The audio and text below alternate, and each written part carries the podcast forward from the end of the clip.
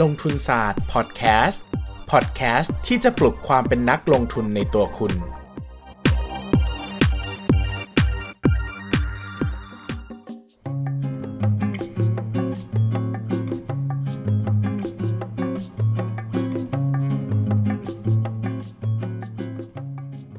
วัสดีครับ ยินดีต้อนรับเข้าสู่รายการลงทุนศาสตร์พอดแคสต์รายการที่จะชวนทุกคนมาพัฒนาความรู้ด้านการเงินและการลงทุนไปด้วยกันนะครับ วันนี้กลับมาพบกันอีกแล้ว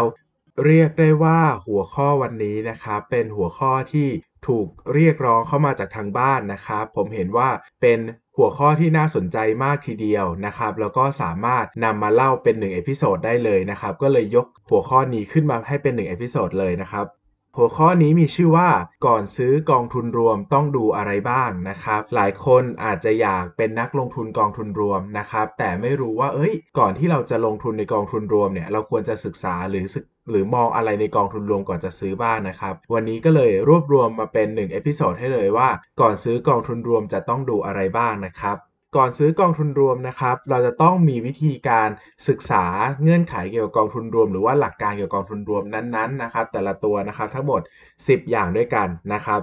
ไล่ไปทีละหัวข้อเลยนะครับ หัวข้อที่1นนะครับเราต้องไปดูนโยบายหลักของเขาก่อน ว่านโยบายหลักของกองทุนรวมนะครับลงทุนในอะไร เช่น ลงทุนในตลาดเงิน ลงทุนในตราสารหนี้ ลงทุนในอสังหาริมทรัพย์ ลงทุนในตราสารทุน ลงทุนในโภคภัณฑ์หรือว่าลงทุนในสินทรัพย์ต่าง ๆ ผสมกันนะครับแบบนี้เราจะต้องเลือกก่อนว่าเราอยากลงทุนในสินทรัพย์ประเภทไหนนะครับซึ่งสินทรัพย์แต่ละประเภทนะครับก็มีข้อดีข้อเสียที่แตกต่างกันออกไปนะครับดังนั้นต้องไปศึกษาก่อนว่าเราอยากได้กองทุนรวมประเภทไหน ผลตอบแทนประมาณเท่าไหร่นะครับ เราถึงจะมาเลือกได้ว่าเราจะลงทุนในกองทุนรวมกลุ่มไหนก่อนนะครับ พอเรารู้แล้วว่านโยบายหลักในการลงทุนของเขาเนี่ยลงทุนในสินทรัพย์อะไรนะครับ ข้อที่ 2 เราก็มาดูที่นโยบายรองนะครับนโยบายหลักเนี่ยสมมติว่าเป็นลงทุนในหุ้นเหมือนกัน แต่ปรากฏว่านโยบายรองนะครับก็อาจจะมีการลงทุนในหุ้นนี่แหละ แต่มีการลงทุนที่แตกต่างกันไปนะครับเช่น กองทุนรวมแรกอาจจะลงทุนในหุ้นที่เป็นหุ้นใหญ่นะครับอีกกองทุนรวมอาจจะเป็นหุ้นเล็กถึงกลางนะครับอีกอันนึงจะเป็นหุ้นที่มีธรรมพิบาลดี อีกอันนึงอาจจะเป็นหุ้นที่เน้นในกลุ่ม healthcare นะครับหรือว่ากลุ่มธุรกิจสุขภาพโดยเฉพาะ อีกกลุ่มหนึ่งอาจจะเป็นหุ้นโครงสร้างพื้นฐานโดยเฉพาะนะครับ แบบนี้เราสามารถเลือกได้นะครับว่าเราอยากลงทุนในหุ้นกลุ่มไหนเป็นพิเศษ ตรงนี้สำคัญนะครับ เพราะว่าถึงแม้ว่าจะลงทุนในหุ้นเหมือนกัน แต่ถ้านโยบายรองเนี่ยแตกต่างกันนะครับ ผลตอบแทนที่ได้ก็อาจจะแตกต่างออกไปด้วยนะครับ ดังนั้นอาจจะต้องมาเลือกนิดนึงนะครับว่าอยากลงทุนในหุ้น อาจจะลงทุนในนโยบายรองกลุ่มไหนนะครับ ก็ต้องศึกษาข้อมูลเพิ่มเติมว่านโยบายรองแต่ละตัวเนี่ยมีจุดเด่นที่ดีแตกต่างอย่างไรออกไปบ้างนะครับอันที่3นะครับดูเงื่อนไขทางภาษีนะครับกองทุนรวมเนี่ยจะมี LTF นะครับ SSF แล้วก็ RMF นะครับที่ให้สิทธิประโยชน์ทางภาษีพิเศษเพิ่มจาก ผลตอบแทนโดยปกติของกองทุนรวมนะครับ ดังนั้นถ้าเราสามารถหากองทุนรวมที่ได้ผลประโยชน์ทางภาษีด้วยนะครับ แล้วก็มีนโยบายการลงทุนที่เราต้องการด้วยนะครับ เราก็สามารถเลือกลงทุนแบบที่ได้ผลประโยชน์ทางภาษีก็ได้นะครับ จะได้คุ้มกว่า ทั้งนี้ทั้งนั้นต้องศึกษาเงื่อนไขแต่ละประเภทดูนะครับ อันที่ 4 นะครับ ดูพอร์ตการลงทุนของกองทุนรวมนะครับ หลังจากดูนโยบายของเขาไปแล้ว อย่าลืมมาดูพอร์ตการลงทุนของเขาด้วยนะครับ ว่าพอร์ตการลงทุนของเขาเนี่ยน่าเชื่อถือมากแค่ไหนนะครับ น่าสนใจมากแค่ไหนนะครับ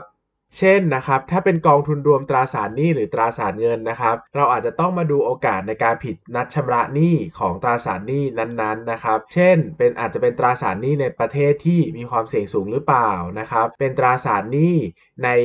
ในบริษัทเอกชนที่มีความเสี่ยงสูงหรือเปล่านะครับ หรือถ้าลงทุนในกองทุนรวมอสังหาริมทรัพย์นะครับ อาจจะต้องไปดูอัตราการเช่าของอสังหาริมทรัพย์นั้นๆนะครับ ลักษณะการเช่านะครับ โอกาสในการขึ้นค่าเช่านะครับ ความว่างนะครับ อัตราการครองพื้นที่นะครับ หรือว่าถ้าลงทุนในตราสารทุนนะครับ ก็อาจจะต้องไปดูคุณภาพหุ้นนะครับว่า หุ้นน่าสนใจไหมนะครับ แนวโน้มการเติบโตของหุ้นนี้ในประเทศนี้น่าสนใจหรือเปล่านะครับ ถ้าเราพอมีความรู้พื้นฐานเกี่ยวกับสินทรัพย์นั้นๆนะครับ จะทำให้เราสามารถเลือกกองทุนรวมได้เด็ดขาดมากขึ้น นะครับ5นะครับดูค่าธรรมเนียมนะครับค่าธรรมเนียมเนี่ยถือว่าเป็นเรื่องสำคัญมากอีกอย่างหนึ่งในการลงทุนในกองทุนรวมนะครับค่าธรรมเนียมเนี่ยหลักๆ ก็จะมีค่าธรรมเนียมในการซื้อค่าธรรมเนียมในการขาย แล้วก็ค่าธรรมเนียมในการบริหารจัดการนะครับค่าธรรมเนียมในการบริหารจัดการเนี่ยก็คือเขาจะหักไปแล้วนะครับจากผลตอบแทนในแต่ละปีนะครับดังนั้นเนี่ยค่าธรรมเนียมในการบริหารจัดการเนี่ยเราสามารถ เทียบดูจากผลตอบแทนในแต่ละปีเลยก็ได้นะครับว่าผลตอบแทนในแต่ละปีของหุ้นไหนมากกว่ากัน ของกองทุนไหนมากกว่ากันนะครับแต่ในส่วนของค่าใช้จ่ายในการซื้อแล้วก็ค่าใช้จ่ายในการขายเนี่ยอันนี้ต้องดูแยกนะครับเราจะทำไฟล์ Excel แยกขึ้นมาเลยว่า แต่ละกองทุนที่เราสนใจนะครับกองทุนรวมไหนมีอัตราค่าธรรมเนียมสูงหรือต่ำกว่ากันนะครับถ้าผลตอบแทนไม่ต่างกันมากนะครับนโยบายไม่ต่างกันมาก ก็ควรจะเลือกค่าธรรมเนียมที่ถูกกว่านะครับกลุ่มที่เห็นชัดที่สุดก็คือกลุ่มที่เป็นกององทุนรวม passive fund นะครับหรือลงทุนตามดัชนีนะครับกองทุนรวมกลุ่มนี้เนี่ยความสามารถของผู้บริหารกองทุนจะไม่ได้สำคัญต่อการลงทุนมากนะครับดังนั้นเราควรจะเลือกในกลุ่มที่มีค่าธรรมเนียมน้อยกว่าเสมอนะครับ6นะครับดูผลตอบแทนย้อนหลังนะครับ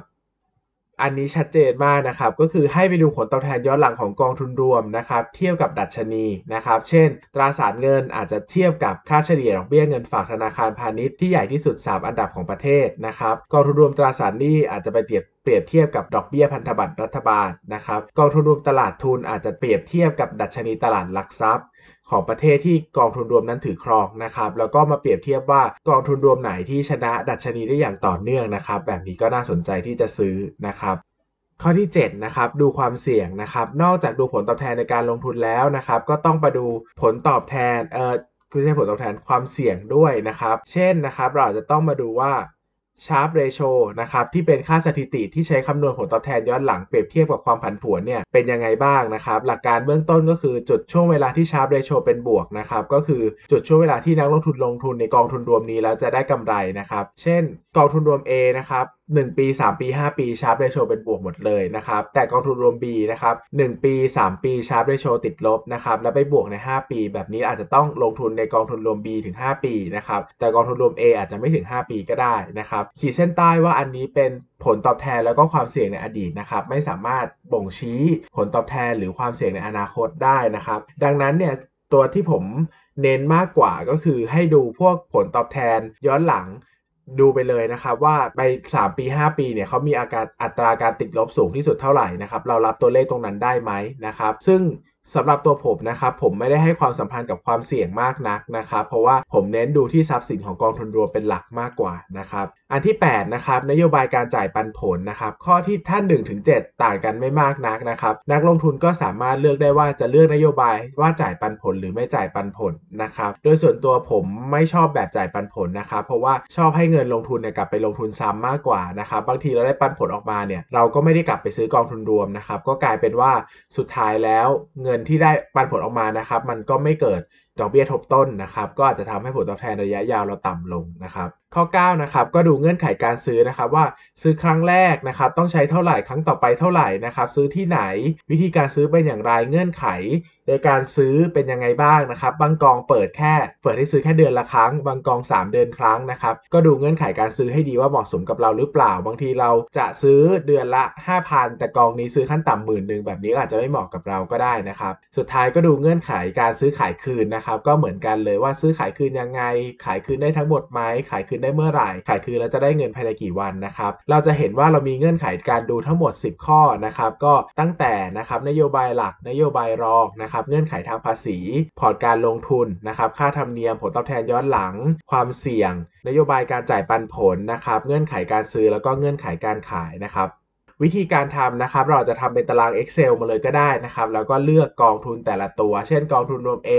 กองทุนรวม B กองทุนรวม C ที่เราสนใจนะครับ แล้วก็แบ่งออกเป็น 10 ช่อง แล้วก็แบ่งให้คะแนนกัน เช่นว่า โอเค อันนี้ผลตอบแทนย้อนหลังเต็ม 10แล้วให้ 7 แต่อันนี้ผลตอบแทนย้อนหลังเต็ม 10แล้วให้ 8 นะครับ แต่พอไปดูความเสี่ยงอันแรกเต็ม 10แล้วให้ 9 อันที่ 2 เต็ม 10แล้วให้ 4 อย่างเงี้ยนะครับ แล้วก็เอามาเฉลี่ยกันแล้วก็ซื้อก็ได้นะครับ หรือว่าถ้าคะแนนมันใกล้เคียงกันมากนะครับ เราก็สามารถแบ่งซื้อได้เหมือนกันนะครับ ดังนั้นนะครับหลักการการซื้อกองทุนรวมที่ผมทำประจำก็คือเลือกมาเลยครับกองทุนรวมที่เราสนใจแล้วก็ ลิสต์มาเลยนะครับ 10 ข้อนะครับ แล้วก็เวทน้ำหนักกันว่าอันนี้เราให้กี่คะแนน อันนี้เราให้กี่คะแนน อันนี้เราให้กี่คะแนนนะครับ แล้วก็มาเฉลี่ยรวมกัน แล้วก็แบ่งเป็นน้ำหนักนะครับ เราอาจจะบอกว่า เอ้ย เราจะซื้อเมื่อเกิน 8 เต็ม 10 เท่านั้นนะครับ สมมติได้เกิน 8 เต็ม 10 มา 5 กอง เราก็แบ่งซื้อกองละ 20%แบบนี้ก็ทำได้เหมือนกันนะครับ อันนี้ก็สรุปหลักรวบยอดนะครับ ว่าก่อนซื้อกองทุนรวม 1 กองนะครับ ตามสไตล์ลงทุนศาสตร์จะต้องดูอะไรบ้างนะครับ ช่วงต่อไปเป็นช่วงการตอบคาถามหลังบ้านนะครับ เดี๋ยวขอเลือกคำถามแป๊บหนึ่งนะครับคำถามไหนดีอ้อโอเค อันแรกเลยนะครับ อันนี้น่าจะเป็นเรื่องของเอ่อทองคำนะครับ ทองคำเออเขาถามว่าคุณปรัชญาแต่งแก้วนะครับ ถามว่าตอนนี้มีเลือกกองทุนรวมอยู่ 2 กองนะครับ คือ SCB BRG กับ SCB Go H นะครับ เลือกกองไหนดีนะครับ เข้าใจว่าอันนี้ถามใน ถามในเทปทองคำนะครับ ถ้าถามเทปทองคำนะครับ ก็คงต้องแนะนำว่าเป็น SCB Go H นะครับ เพราะว่าผมอันนี้เลือกมาให้แล้วนะครับ ว่าผลตอบแทนดีกว่านะครับ แต่ถ้าแต่ถ้าเราจะดูภาพรวมนะครับ ก็ดูได้เหมือนกันก็ให้ลิสต์สิบข้อแบบที่สอนไปวันนี้แหละครับ แล้วก็ให้เวทคะแนนเอาว่าชอบอันไหนมากกว่ากันนะครับ ก็น่าจะถูกต้องตามหลักการมากกว่านะครับกองทุนรวมควรพิจารณาเลือกกองจากอะไรบ้างคะ ก็คือต่อไปวันนี้นะครับ ก็คือทาง EP เลยนะครับ สวัสดีครับ ผมเด็กใหม่ครับ ไม่รู้เริ่มต้นยังไงกับการลงทุน แต่อยากให้มีเงินปันผลเดือนละ 30,000 อัพลงทุนแบบไหนดี อันนี้ก็ตอบไปแล้ว EP ที่แล้วนะครับ พี่เบคิดจะเป็นโสดตลอดไปปะครับ โอ้ อันนี้ไม่เกี่ยวกับการลงทุนนะฮะ ข้ามครับ อ๋อโอเค DCA เดี๋ยวน่าจะเป็นกองหน้านะครับอืมอันนี้ดีกว่านะครับ ก่อนสิ้นปีนี้ผมมีเงินสำหรับลงทุน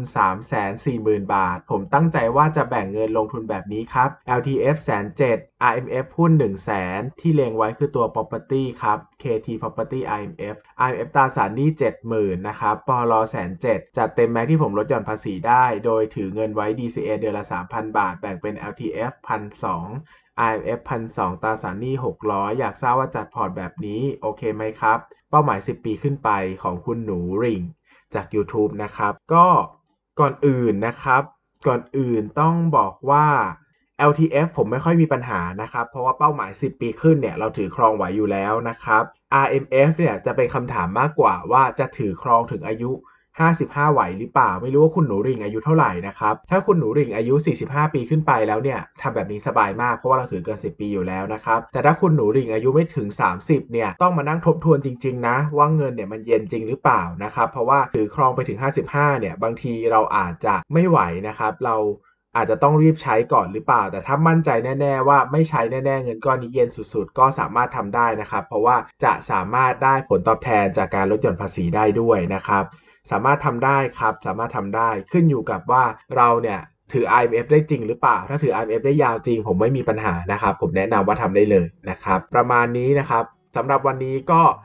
จบเนื้อหาเพียงเท่านี้นะครับ ไม่รู้ว่าพูดเร็วไปหรือเปล่า ถ้าพูดเร็วไปอาจจะต้อง ไปย้อนฟังอีกทีแล้วกันนะครับ ก็เนื้อหาวันนี้ก็ประมาณนี้นะครับ ถ้าชอบก็อย่าลืมกดไลค์กดแชร์ฝากคำถามไว้ได้นะครับ ก็จะพยายามรวมคำถามไว้มาตอบกัน แต่ก็พยายามจะรันคำถามที่เก่าๆขึ้นมาก่อนนะครับจะได้คนเก่าจะได้ไม่ต้องรอนานนะครับ ยังไงก็ถ้าใครชอบนะครับก็อย่าลืม subscribe ในช่อง YouTube แล้วก็ podcast player ที่คุณใช้นะครับอยากฟัง EP ไหนอะไรยังไงก็คอมเมนต์เข้ามาได้นะครับก็พยายามจะอัปเดตมาให้เรื่อยๆนะครับสำหรับวันนี้ก็ขอบคุณมากครับ แล้วก็ สุขสันต์วันคริสต์มาสนะครับ หวังว่าจะมีความสุขกันทุกคนครับขอบคุณมากครับ